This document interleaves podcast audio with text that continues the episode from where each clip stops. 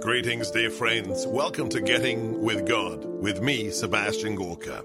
In an age where making time for that which is truly important is increasingly difficult, this modest podcast is dedicated to reconnecting with the truth. The truth that is unchanging, unbending, the truth from our Creator. Each episode will see me reading one or two chapters from the Bible and give you an opportunity to rededicate yourself to that which truly matters. Let's begin. Matthew chapter 27 Jesus before Pilate. When it was morning, all the chief priests and the elders of the people took counsel against Jesus to put him to death. They bound him, led him away, and handed him over to Pilate, the governor. Then Judas, his betrayer, seeing that Jesus had been condemned, deeply regretted what he had done. He returned the thirty pieces of silver to the chief priests and elders, saying, I have sinned in betraying innocent blood. They said, What is that to us? Look to it yourself.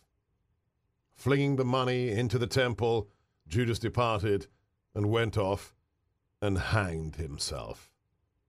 The chief priests gathered up the money, but said, It is not lawful to deposit this in the temple treasury, for it is the price of blood. After consultation, they used it to buy the potter's field as a burial place for foreigners. That is why the field, even today, is called the field of blood. Then was fulfilled what had been said through Jeremiah the prophet. And they took the thirty pieces of silver, the value of a man with a price on his head, a price set by some of the Israelites, and they paid it out for the potter's field, just as the Lord had commanded me. Now Jesus stood before the governor, and Pilate questioned him. Are you the king of the Jews? Jesus said, You say so. And when he was accused by the chief priests and elders, he made no answer. Then Pilate said to him, Do you not hear how many things they are testifying against you? But Jesus did not answer him one word, so that the governor was greatly amazed. Now, on the occasion of the feast, the governor was accustomed to release to the crowd one prisoner whom they wished. And at that time, they had a notorious prisoner called Barabbas. So when they had assembled, Pilate said to them, Which one do you want me to release to you, Barabbas or Jesus called Messiah? For he knew that it was out of envy that they had handed him over. While he was still seated on the bench, his wife sent him a message Have nothing to do with that righteous man. I suffered much in a dream today because of him. The chief priests and the elders persuaded the crowds to ask for Barabbas, but to destroy Jesus.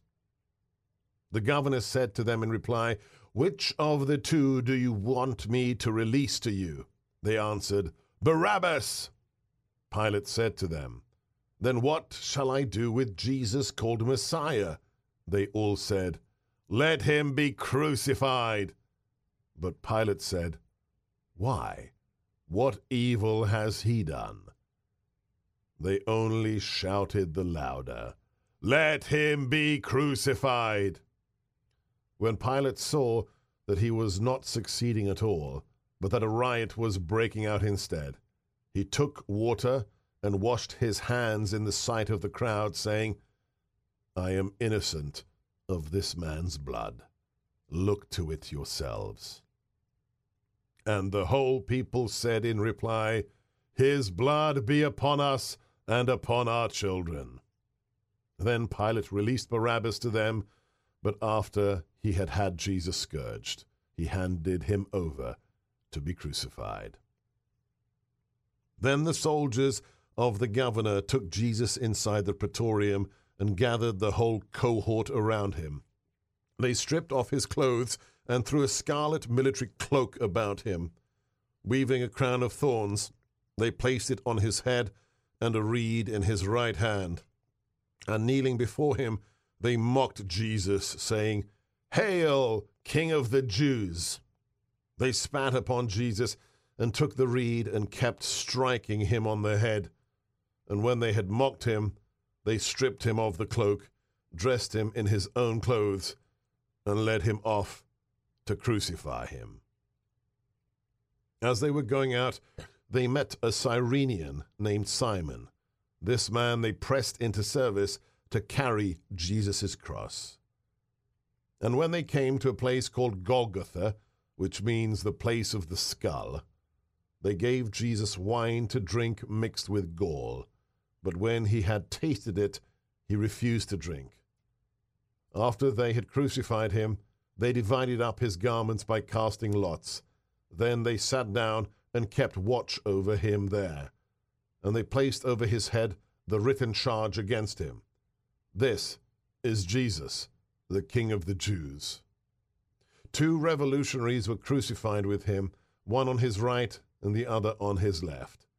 Those passing by reviled him, shaking their heads and saying, You who would destroy the temple and rebuild it in three days, save yourself if you are the Son of God and come down from the cross. Likewise, the chief priests with the scribes and elders mocked him and said, He saved others, he cannot save himself.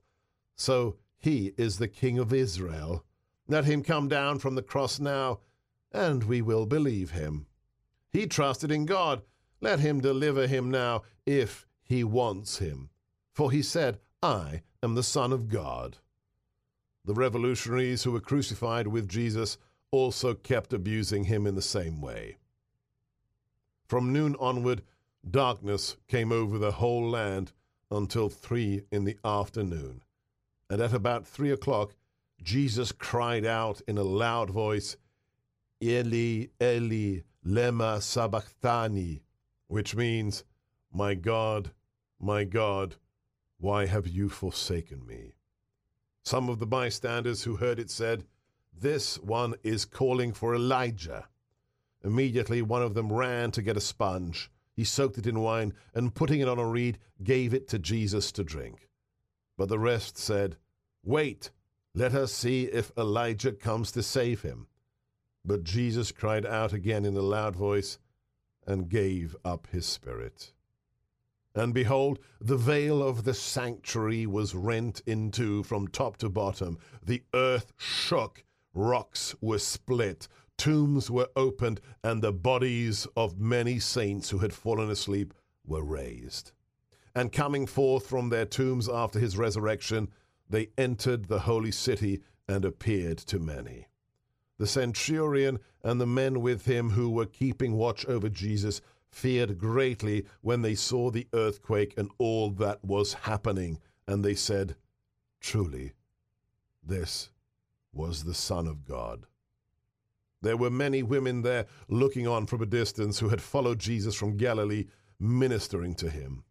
Among them were Mary Magdalene and Mary, the mother of James and Joseph, and the mother of the sons of Zebedee. When it was evening, there came a rich man from Arimathea named Joseph, who was himself a disciple of Jesus. He went to Pilate and asked for the body of Jesus. Then Pilate ordered it to be handed over.